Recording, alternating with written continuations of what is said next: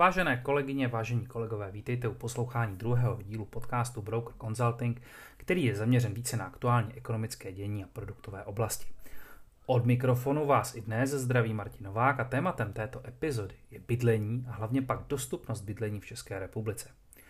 Jaká je aktuální situace? Co vedlo ke stávajícímu stavu? Co bude dál a jak se k problematice bydlení postavit u našich klientů? To jsou otázky, na které se vám pokusím v následujících minutách odpovědět.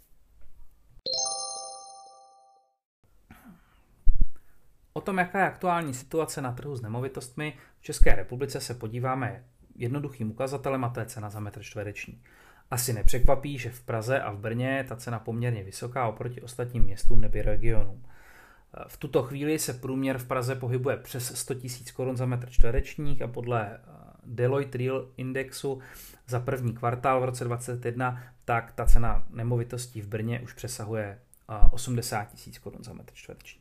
Jenom pro představu, jak velké mohou být rozdíly mezi jednotlivými regiony, tak mezi Prahou a, a Ústím nad Labem je ten rozdíl v cenách skoro pětinásobný. To znamená, eh, je tam pětkrát větší cena za metr čtvereční. To ovšem nemusí být tak eh, důležité pro vás jako pro posluchače. To, co je důležité nebo eh, minimálně zajímavé třeba z mého pohledu, tak je to hlavně meziroční nárůst ceny nemovitosti a ten meziroční, ta meziroční změna. Jenom v Praze ceny rostly za poslední rok o 17%, v Brně je to přes 22% a v zmíněném Ústí nad Labem je to dokonce 38%. To znamená i pro nezaujatého posluchače věřím, že je jasné, že opravdu ty ceny nemovitostí měřeno cenou za metr čtvereční v posledním roce se poměrně dramaticky zvýšily.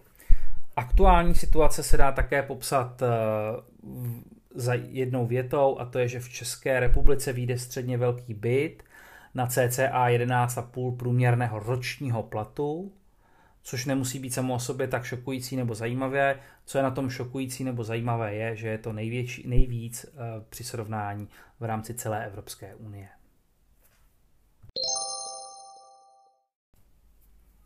Jaké jsou důvody pro aktuální situaci? Z našeho pohledu aktuální situaci ovlivňuje hned několik faktorů, někteří samozřejmě více, některý méně. Nyní se podíváme na šest hlavních faktorů, které dle našeho názoru nejvíce ovlivňují dění v České republice, co se týče ceny nemovitostí nebo dostupnosti bydlení. Prvním faktorem je hlavně pomalá výstavba a díky tomu vznikající neustálý nedostatek nových nemovitostí. To z našeho pohledu zapřičuje hlavně zdlouhavý proces schvalování stavby a následné výstavby. Druhým faktorem, který je ovšem velmi pozitivní, tak je dlouhotrvající hospodářský růst, díky kterému eh, Češi věří, že ekonomicky se jim bude dařit a proto řeší své dlouhodobé cíle, jako je například vlastní bydlení. S dlouhotrvajícím hospodářským růstem je spojen také třetí velmi pozitivní faktor a to je velmi nízká dlouhodobá nezaměstnanost, která jenom ještě více podporuje eh, vlastně rozhodování zájemců o vlastní bydlení v tom, že si pořídí eh, vlastní nemovitost. Čtvrtým faktorem, který toto ještě více podporuje, tak jsou samozřejmě velmi nízké úrokové sazby od České národní banky, díky kterým se ve své podstatě snížily úrokové sazby u hypotečních úvěrů, ale k tomu se dostaneme ještě za chviličku.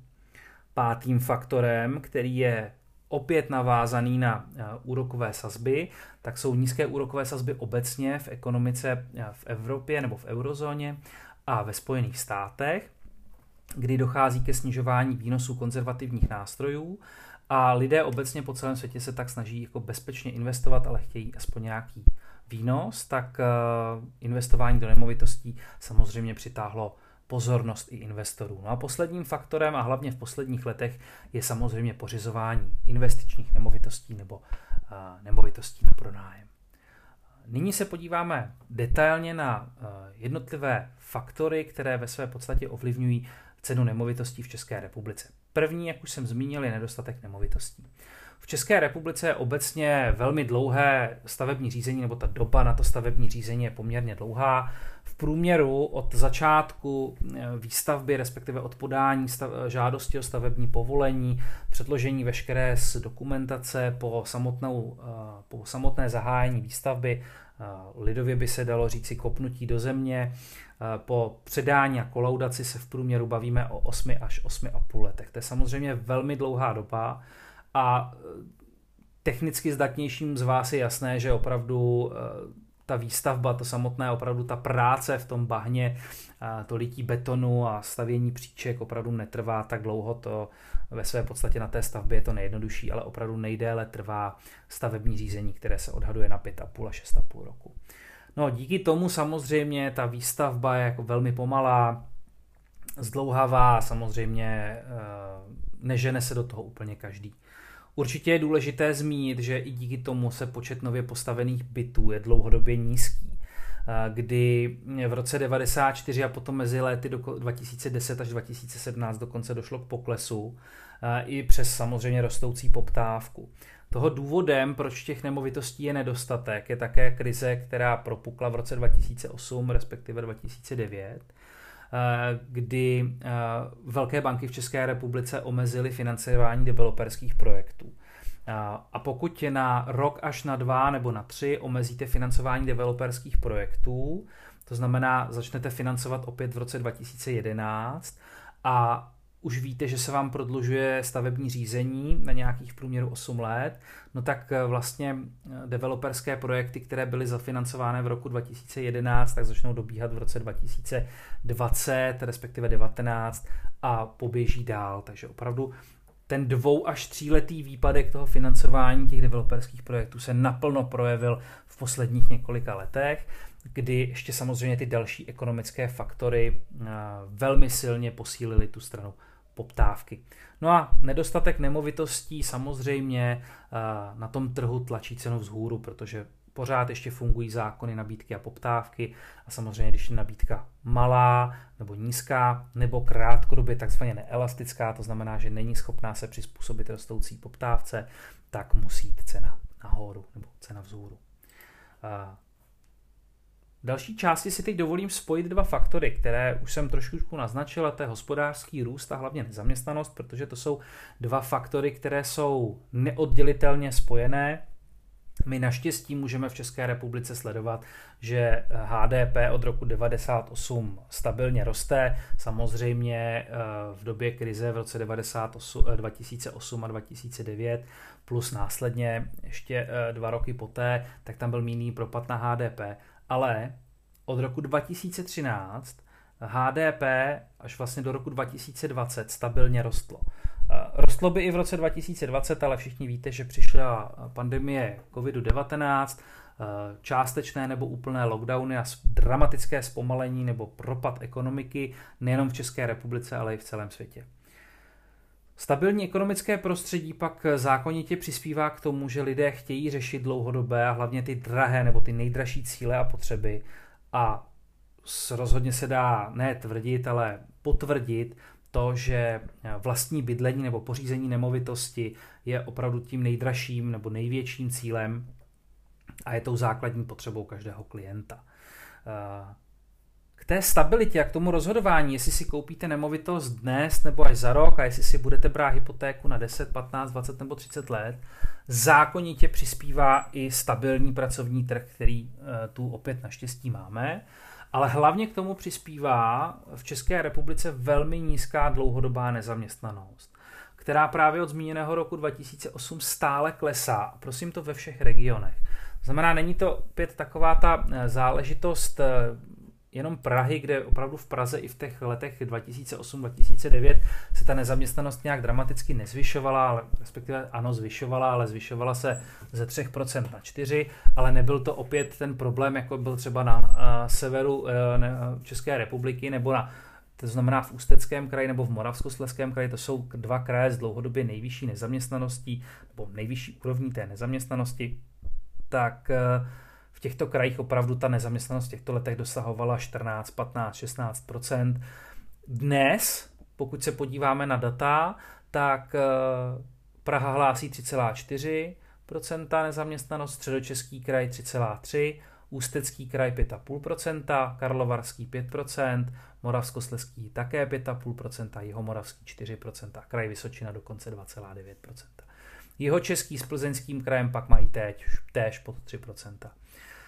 Jednoznačně se tak ukazuje, že e, i přes pandemii covidu nezaměstnanost dramaticky nevzrostla, je dlouhodobě velmi nízká a to samozřejmě jenom podporuje stabilitu a uvědomění si lidí, že opravdu si mohou dovolit řešit ty velké, nákladné, drahé cíle, koupit nemovitost, vzít si hypotéku na 20 nebo na 30 let a úspěšně ji splácet.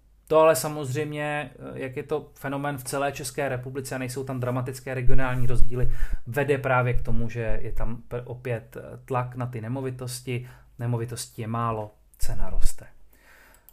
Kdo ještě přilil trošičku oleje do ohně, do už této velmi jako dobré situace, protože to jsou prosím vás dobré faktory, to znamená dlouhodobě rostoucí HDP, velmi nízká nezaměstnanost, no to je sen každého eh, státníka nebo ekonoma a ukazuje to opravdu na velmi dobrou situaci v České republice.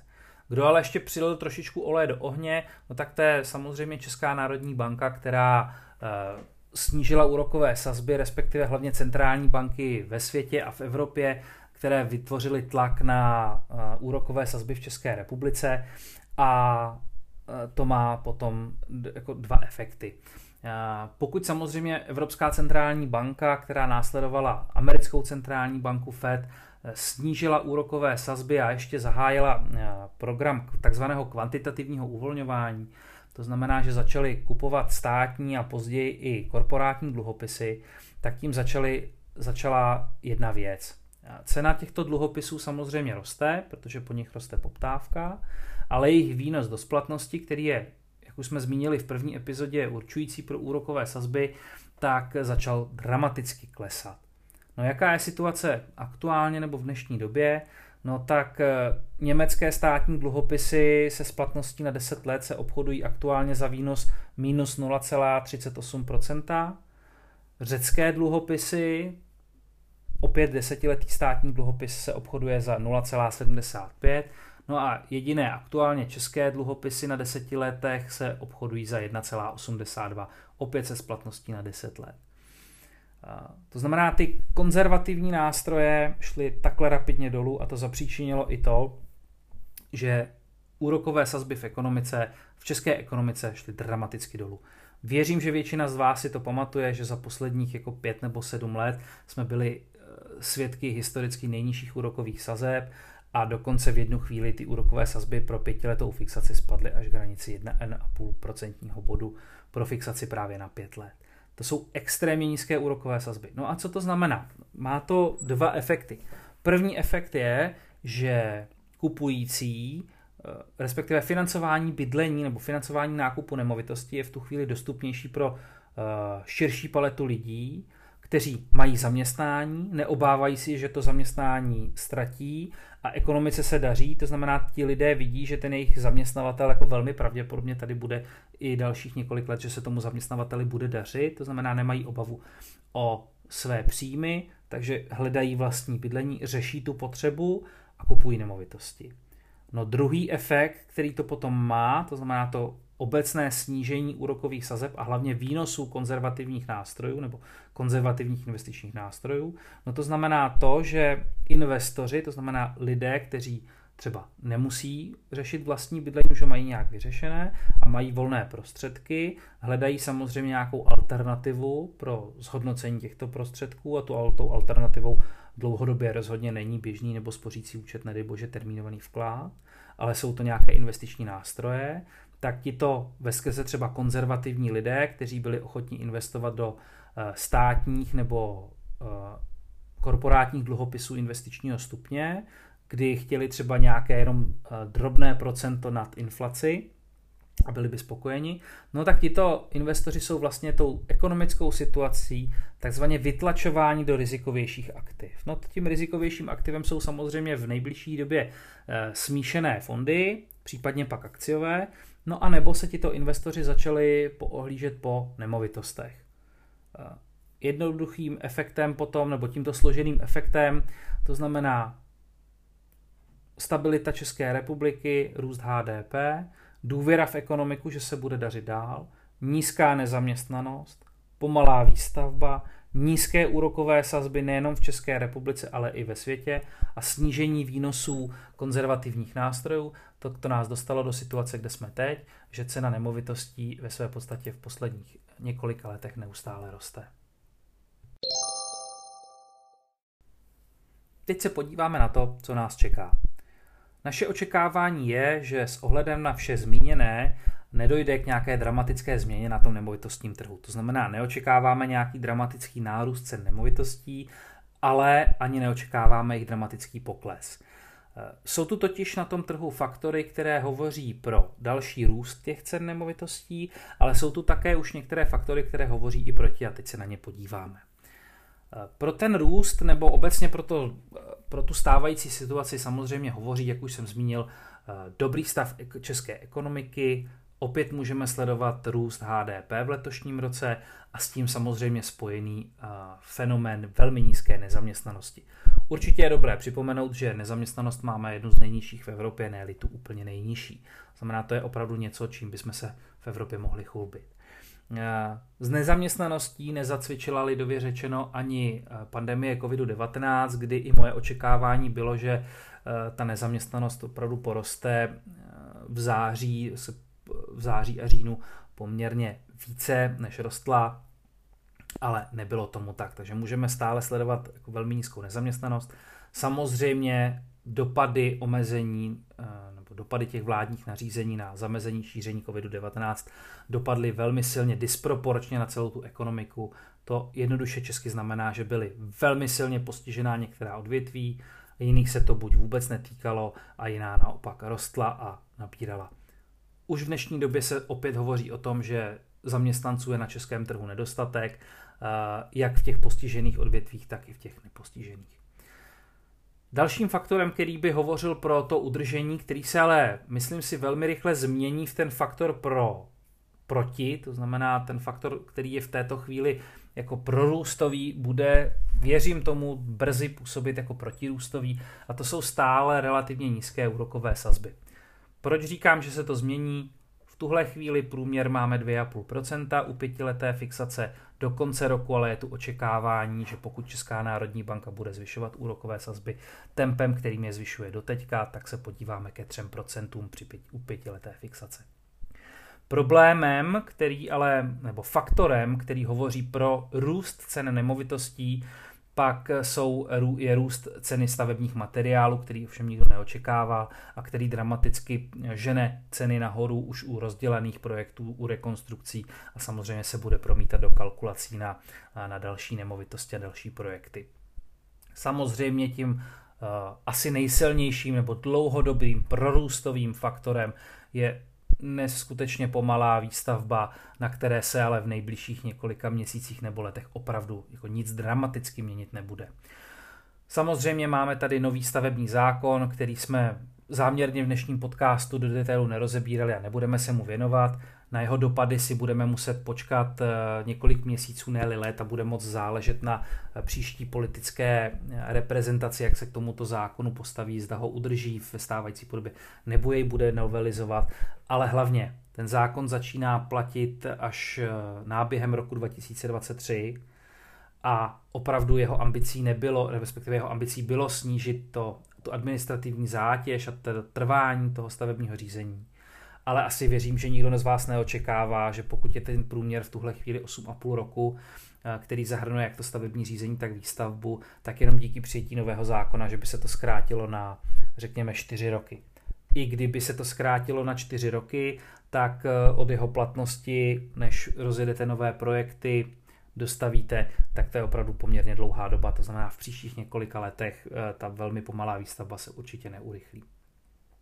No a posledním faktorem, který přispívá k tomu, minimálně k tomu udržení té ceny nemovitostí a samozřejmě pro ten růst, tak je pořád velmi silná poptávka jak zájemců o vlastní bydlení, tak hlavně investorů, kteří eh, hledají buď nemovitosti na pronájem, nebo obecně jenom chtějí prostě koupit nemovitost, které věří, že dlouhodobě zhodnotí jejich prostředky, ochrání je před inflací a je to vlastně bezpeč, forma bezpečné investice. No a jaké jsou faktory pro to udržení té situace nebo pro mírné snížení? No tak už jsem to naznačil, že s ohledem na zvyšování úrokových sazeb v ekonomice eh, by to mohlo vyvolat eh, tlak na vlastně snížení toho růstu těch cen nebo na zastavení růstu cen, případně jejich další snížení a to z toho důvodu, že vlastně zvyšující se úrokové sazby vytlačí další část potenciálních zájemců, těch eh, potenciálních kupujících bude méně, to znamená a ti budou tlačit na cenu, samozřejmě nebudou chtít přeplácet nebo platit čím dál tím vyšší ceny nemovitostí. A Hlavně se může z, pomoct to znormalizovat eh, minimálně trhu v České republice s nějakými konzervativními nástroji a například z výnosy a pro některé investory tak třeba investování do nemovitostí už nebude tak zajímavé a vrátí se eh, zpátky na klasické kapitálové trhy.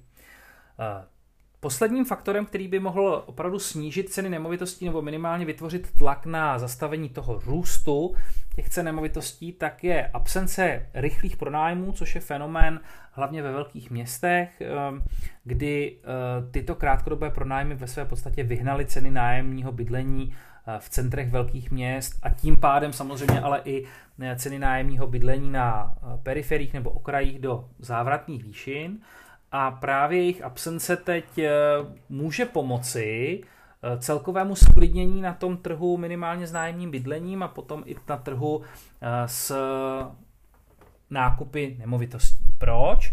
No, protože pokud dojde ke sklidnění trhu s nájemním bydlením, kde bude docházet k propadu nebo ke snížení třeba nájemného, tak to najednou změní tu ekonomickou kalkulaci investičních nemovitostí a e, to investování do těch nemovitostí za účelem dalšího pronájmu, jednoduše řečeno, už třeba nemusí být tak atraktivní pro takovou velkou masu lidí a opět dojde ke snížení té poptávky nebo jednoduše z normalizaci nebo snížení toho zájmu a to povede k nějakému sklidnění na trhu.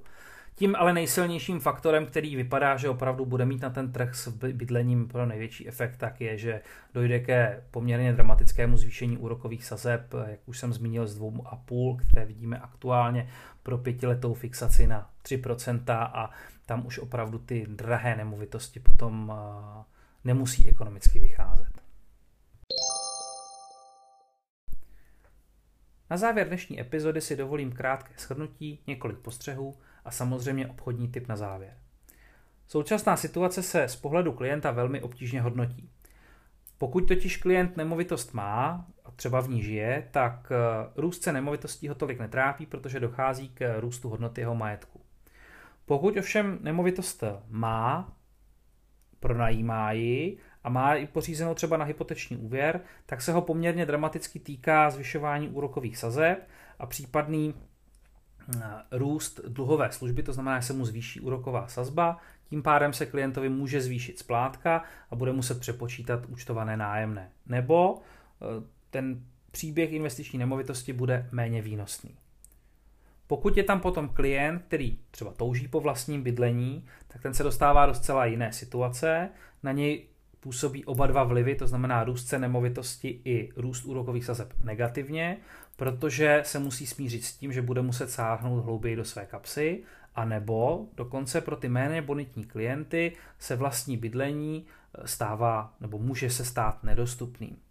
Tato situace pak ale pozor dopadá i na bonitní klienty z pohledu měsíčního příjmu, protože na ty je opět, na ty je také, ne opět, vyvíjen tlak co do doložení vlastních prostředků, kdy právě rostoucí ceny nemovitostí vytvářejí větší tlak na právě tuto složku. Pojí se s tím ještě jeden fenomén a to, že ve zprávě o ekonomické stabilitě Česká národní banka dlouhodobě upozorňuje na to, že nemovitosti na českém uh, nemovitostním trhu jsou uh, nadhodnocené o 15 až 25% a k této zprávě samozřejmě přihlédly i banky poskytující hypoteční úvěry, kdy v posledních několika měsících a u některých bank i v několika posledních letech dochází k systematickému snižování odhadů a může se vám tak, nebo odhadní ceny nemovitosti a může se vám tak stát, že kupní cena bude vyšší než odhad. V takovém případě samozřejmě rozdíl musí klient do, uh, doložit z vlastních zdrojů. Pro předejítí této situace bych určitě doporučil počítat s větší rezervou, například 30% skupní ceny, kterou by měl dát klient z vlastních zdrojů, i když se s ním budete obchodně bavit o tom, že budete brát hypoteční úvěr na 80% LTV. Předejdete tak velmi nepříjemnému překvapení a hlavně tomu, že klient se ocitne jednorázově bez peněz. Jednoznačným obchodním typem je řešení vlastního bydlení vždy a u každého klienta. Pokud už klient vlastní bydlení vyřešeno má, tak doporučuji se s ním pobavit o tom, jestli přemýšlel o zajištění vlastního bydlení třeba pro své potomky nebo vnoučata. Může se to zdát jako předčasné, ale s tím, jak se budou velmi pravděpodobně ceny nemovitostí zvyšovat, ta finanční náročnost splnění tohoto cíle bude čím dál tím vyšší. Pokud má klient malé děti, má ideální příležitost na to tento cíl vyřešit poměrně levně. Proč? No, tím nejběžnějším způsobem, jak eh, splnit tento cíl, je, že klient připraví dostatečnou část prostředků pro potomka pomocí pravidelných investic. Má na to 20, 25 nebo 30 let. Tím pádem, i když budeme cílit na budoucí kupní cenu, třeba za, třeba za 20, za 30 nebo uh, za 25 let, tak nám bude stačit 20 nebo 30% a ta pravidelná investice díky tomu nebude tak vysoká. Toto řešení je totiž eh, to nejběžnější nebo nejdostupnější. Jsou tam samozřejmě ještě dvě řešení, které jsou výrazně více finančně náročné a nemusí být vhodné pro každého klienta. Druhý způsob, jak splnit tento cíl, je samozřejmě koupě nemovitosti eh, pomocí hypotečního úvěru a její další pronájem, tedy pořízení investiční nemovitosti, které třeba za těch 20 let přejde na potomka a ten v něm bude bydlet. Má to několik háčků, může se vám stát, že klient, stát, že klient už je trošičku dospělejší, je starší a tím pádem nedosáhne na 30 letou splatnost úvěru a měsíční splátka tak bude poměrně vysoká, a nebo se vám může stát, že klient eh, nebude chtít eh, vlastně pořídit tu investiční nemovitost. Třetí způsob splnění tohoto cíle pak je samozřejmě nákup za hotoven neboli za úspory klienta. To ale samozřejmě, jak už jsme uvedli, je velmi finančně náročné a je to tedy jenom pro ty velmi bonitní klienty, kteří mají dostatečně volné prostředky. Dámy a pánové, pokud jste podcast doposlouchali až do tohoto bodu, velice děkuji za pozornost, velice si toho vážím a věřím, že informace v tomto podcastu vám pomohou při vašich obchodních jednáních. Budu velice rád za jakoukoliv zpětnou vazbu, kterou mi napíšete a neváhejte mi psát samozřejmě i návrhy témat, která by se vám líbila v některém z našich dalších podcastů. U dalších dílů se s vámi budu těšit naslyšenou. Mějte se krásně.